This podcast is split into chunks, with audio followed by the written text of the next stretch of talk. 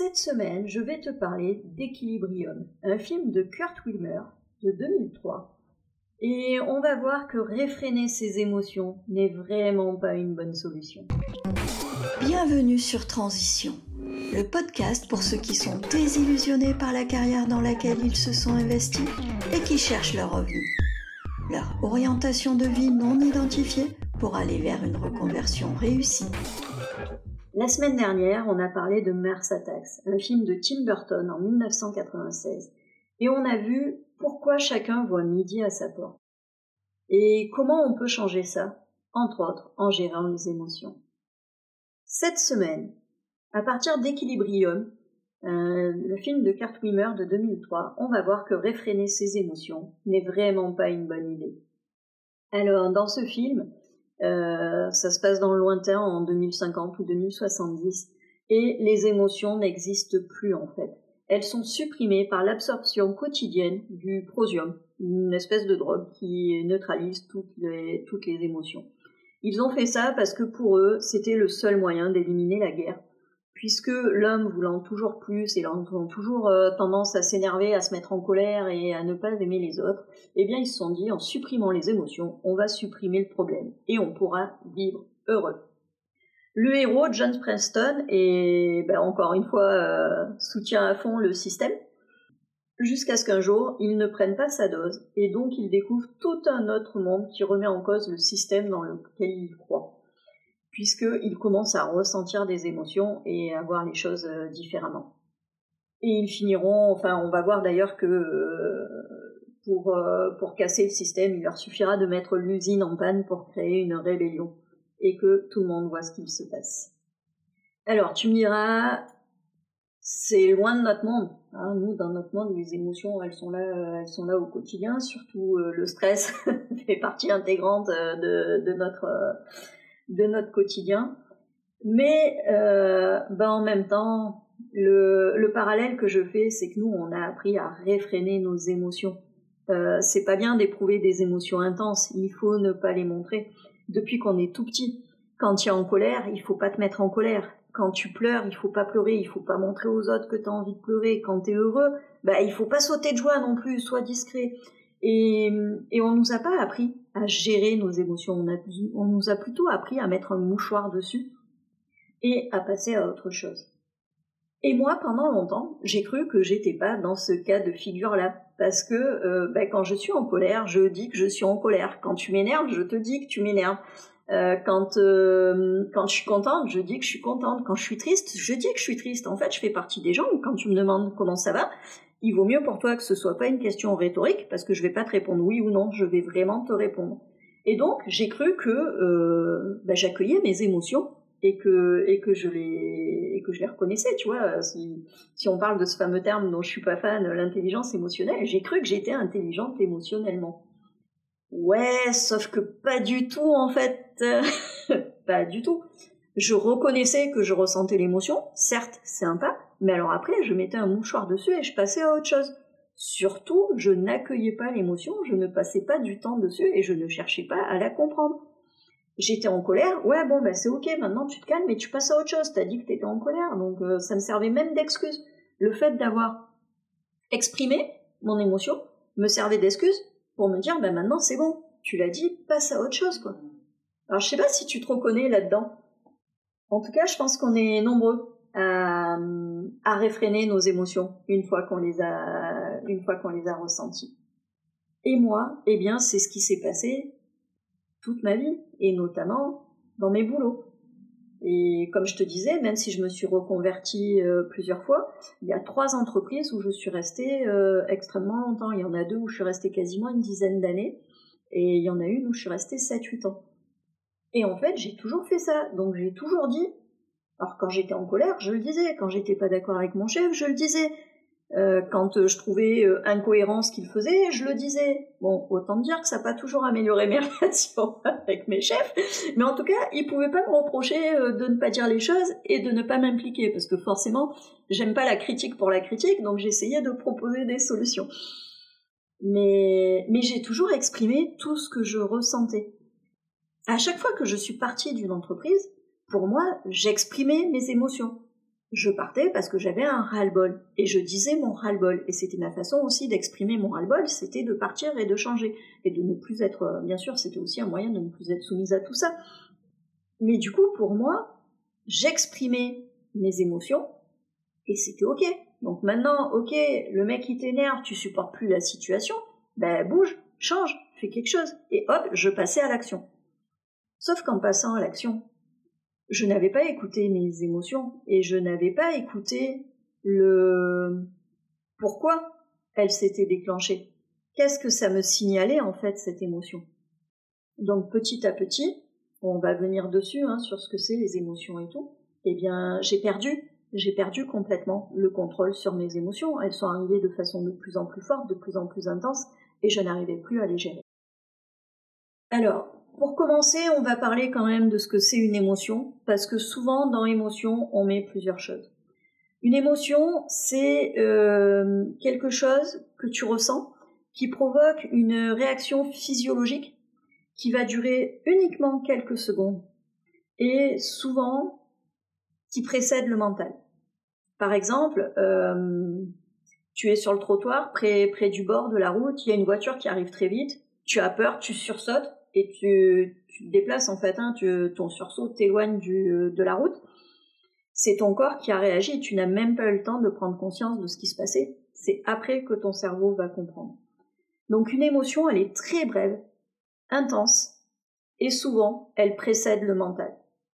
À l'inverse des sentiments, qu'on confond souvent avec les émotions, les sentiments, c'est quelque chose qui est euh, qui est mental en fait, qui est qui est fait par euh, par ton cerveau. Hein, on dit, euh, j'ai mon, mon prof qui dit euh, sentimental, ressenti par le mental en fait.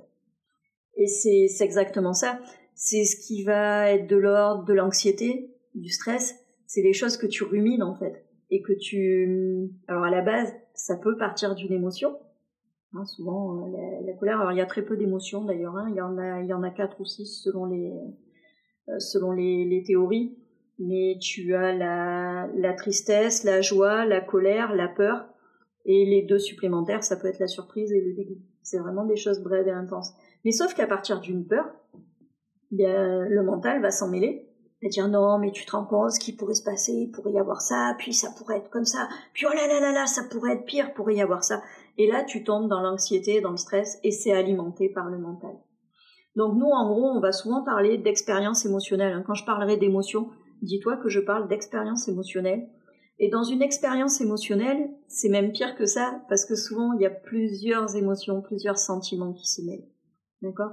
Quand il y a une situation qui te fait ressentir une très forte émotion, tu verras que souvent, il peut y avoir de la peur, de la colère, de la frustration, enfin, tu, tu peux avoir plusieurs choses. Il peut y avoir de la peur et de la joie en même temps, par exemple. Quand tu es excité à l'idée de faire quelque chose, souvent, tu vas ressentir à la fois de la peur et de la joie. Donc euh, c'est vraiment une expérience émotionnelle, tu peux ressentir plusieurs choses euh, à l'intérieur.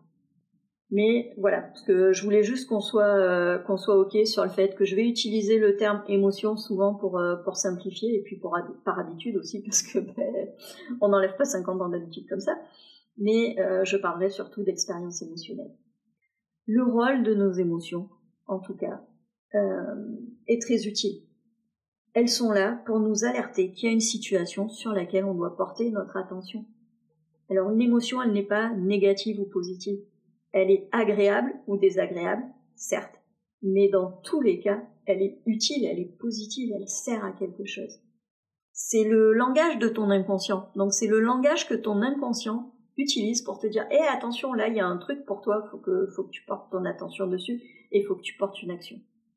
Le problème, c'est que, comme c'est le seul langage de ton inconscient, si tu ignores ton émotion, il va te l'envoyer de plus en plus fort, puisqu'il se dit, hé, elle m'entend pas, vas-y, j'y vais plus fort. C'est un peu comme s'il tapait à la porte. Au début, il toque doucement, puis plus fort, puis plus fort, puis plus fort, et il va insister. Et si à la fin, t'as toujours pas compris et que tu l'écoutes toujours pas, il va défoncer la porte. Et c'est un peu ce qui se passe quand tu fais un burn-out, en fait, tu vois. Tu, tu gères plus rien, tu, ou quand tu fais une dépression tu, tu gères plus rien, tu toutes tes, émotions qui, t'explosent à la figure, bah, parce que ton inconscient a compris que de toute façon tu ne l'écoutes pas, et donc le seul moyen qu'il a pour que tu l'écoutes, bah, il va te faire somatiser. Donc si ton corps lâche, tu seras obligé d'écouter en fait. C'est un petit peu, c'est un petit peu son principe et c'est ce qui se passe quand, euh, ben, quand tu fais un burn-out. Est-ce que tu t'es déjà dit, ouais, allez, ça va pas si mal, hein, je peux encore supporter la situation, il y a pire quand même. Eh bien, si tu te reconnais là-dedans, tu fais partie de ces gens qui n'écoutent pas leurs émotions. Ça revient un petit peu à nier le problème. Et d'ailleurs, c'est ce que tu cherches à faire, à relativiser, à te dire que ouais, non, mais c'est pas un problème. C'est un peu le problème, je trouve, de la pensée positive. Tu sais, on te dit ouais, non, mais allez, regarde autour de toi, il euh, y a pire. Donc euh, vas-y, serre les dents et supporte. Ouais, non, alors supporter en soi, c'est, peut-être une belle chose, hein, bien sûr, on veut pas s'effondrer euh, là maintenant tout de suite. Mais en même temps, il ne faut pas nier le problème, il faut lui accorder de, l'attention. Euh, sinon, sinon, ton inconscient, il va continuer à venir te le signaler de plus en plus fort, de plus en plus fort, de plus en plus fort. Et si tu fais comme moi avant, si tu fuis, ben c'est pas mieux parce que t'as pas compris le message. Alors clairement, moi je me disais que j'agissais, hein. au contraire, j'étais persuadée d'avoir compris le message. Ben tu m'étonnes, je vais pas bien et je change de boulot, donc euh, je l'ai compris le message, tu vois. Ouais, non, pas du tout. Parce qu'en fait, l'émotion, comme je te disais, c'est le langage de l'inconscient, mais elle n'est pas là pour rien en fait. Elle est là pour te signaler un besoin. Et moi, le besoin, je le comprenais pas. C'est un peu comme si tu mets un emplâtre sur une jambe cassée. Tu dire euh, ouais ok t'as as noté qu'il y avait un problème, tu poses une action, mais c'est pas forcément la bonne en fait. Donc ça va pas résoudre le problème.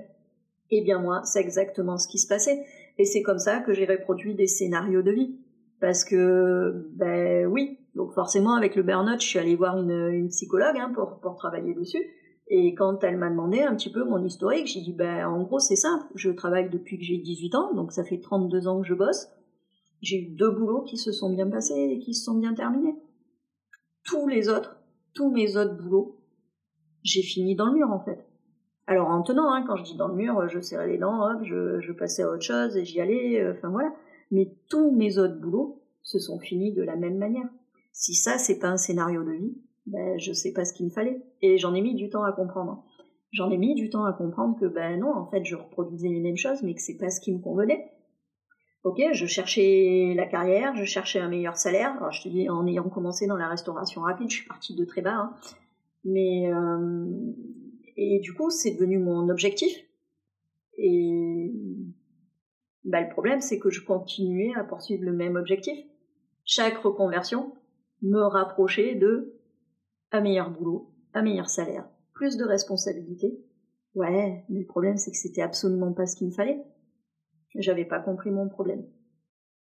Alors, comme je te disais tout à l'heure, les émotions, c'est le langage de notre inconscient c'est le langage que euh, le cerveau utilise pour nous signaler qu'il y a quelque chose qui est important pour nous. Mais à l'inverse, c'est aussi le langage qu'il comprend. Et donc, c'est les émotions qui vont faire, qui vont dicter un petit peu tout son fonctionnement. Déjà, un souvenir, c'est une image et une émotion. En fait, quand tu ressens une émotion, le cerveau, il se dit, ah, ça c'est important, ok, je stocke. Comme on a vu euh, la dernière fois, la formation réticulaire, se base sur les émotions. Ça, c'est important. Ok, je vais lui montrer tout ce qui se rapporte à ça. Le système amygdalien. Ah, ok, attends, je vais lui ressortir le souvenir le plus proche, mais avec les émotions. Ok Donc, c'est vraiment quelque chose qui est extrêmement important pour notre cerveau, pour notre fonctionnement, et que pourtant on a appris à mettre de côté toute notre vie. Et ce qu'il faut savoir aussi, c'est que euh, une émotion, elle enseigne chimiquement au corps. Je vais te prendre un exemple. Tu es au travail et euh, tu te mets en colère contre ton chef. Tu vas lui faire des reproches, tu vas ruminer. En fait, ce qui va se passer, c'est que tu vas stresser. Tu vas générer beaucoup plus de cortisol, qui est l'hormone du stress, et tu vas diminuer ton taux d'ocytocine, qui est l'hormone du lien social. Ce qui se passe, c'est que ça va freiner certains circuits neuronaux dans ton cerveau. Comme ton cortisol augmente, ton stress, tu vas avoir une plus mauvaise gestion de tes émotions. Et comme ton ocytocine diminue, ton niveau d'empathie va diminuer. Du coup, tu vas te mettre beaucoup plus facilement en colère les prochaines fois. Tu vas avoir développé de, entre guillemets, mauvais circuits neuronaux. Et donc petit à petit, comme ça, tu vas te mettre de plus en plus facilement en colère.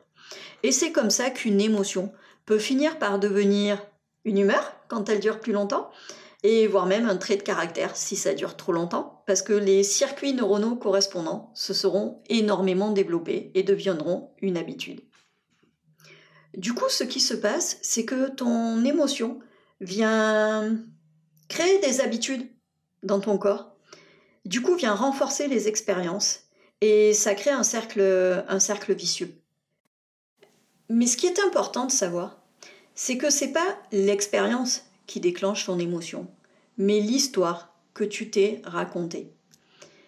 Si ton chef t'a mis en colère, parce qu'il ne te dit pas bonjour le matin par exemple, ok. Ce qui te met en colère, c'est pas le fait qu'il te dise pas bonjour, c'est ce que tu te racontes derrière. Ouais, mais de toute façon, il y a qu'à moi qui dis pas bonjour, il m'aime pas, il fait ça parce que l'autre fois je lui ai dit ça et il m'en veut, il fait la gueule. Et euh, du coup, c'est ça.